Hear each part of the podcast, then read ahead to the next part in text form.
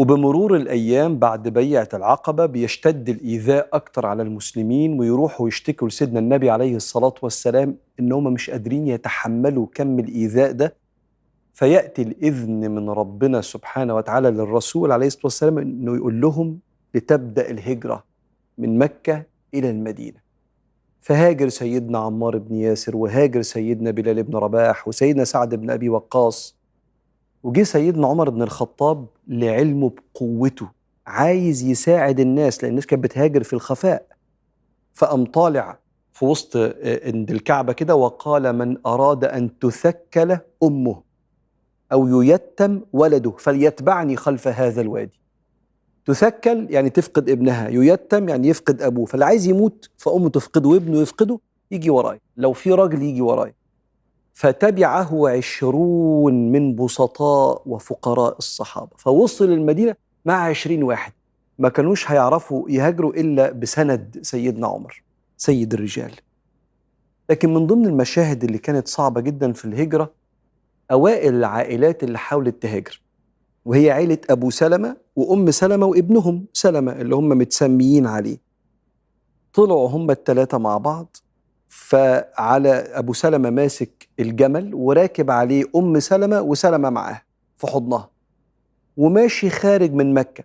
فجت عيلة أبو سلمة وعيلة أم سلمة يتخانقوا لأن هم كانوا مشركين.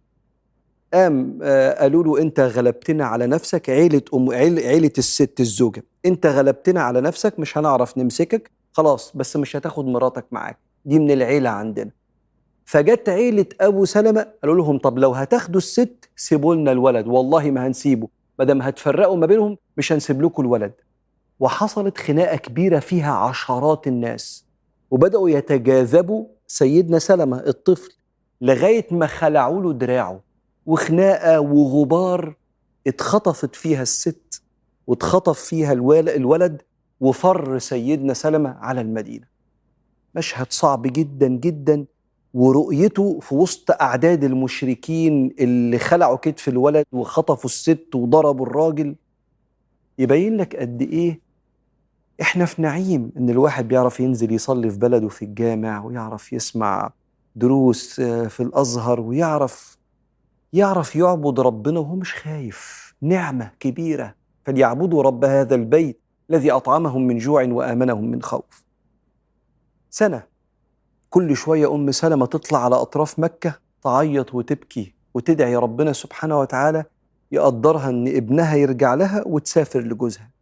سنة كاملة لغاية ما واحد من ولاد عمها صعبت عليه جدا فراحت وسط لها عند أهل جوزها إنه يردوا عليها الولد وتوسط لها عند عيلتها إنها تسيبها.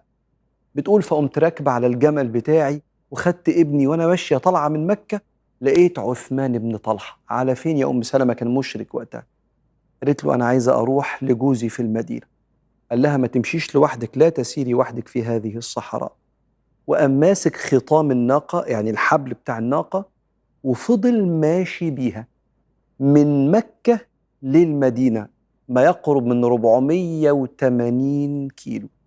قالت فوالله ما رأيت رجلا خيرا من عثمان بن طلحة. كان مشرك بس كان شهم وراجل وجدع وكانت فطرته سليمة. بتقول يمشي بي فإذا أراد أن يستريح أو أستريح أناخ الناقه ثم ابتعد تحت إحدى الأشجار فنام. سابها بقى عايزة تروح الحمام عايزة تنام عايزة تستريح يسيب لها السبيس بتاعها زي ما بيقول يسيب لها حياتها والمساحة بتاعتها. وبعدين لما أنده عليه أركب على الناقة اللي هي بركة بعد ما أناخ الناقة يجي هو يقومها ويمشي.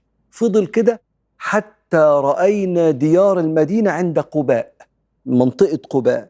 فقال هذه ديار زوجك فاذهبي.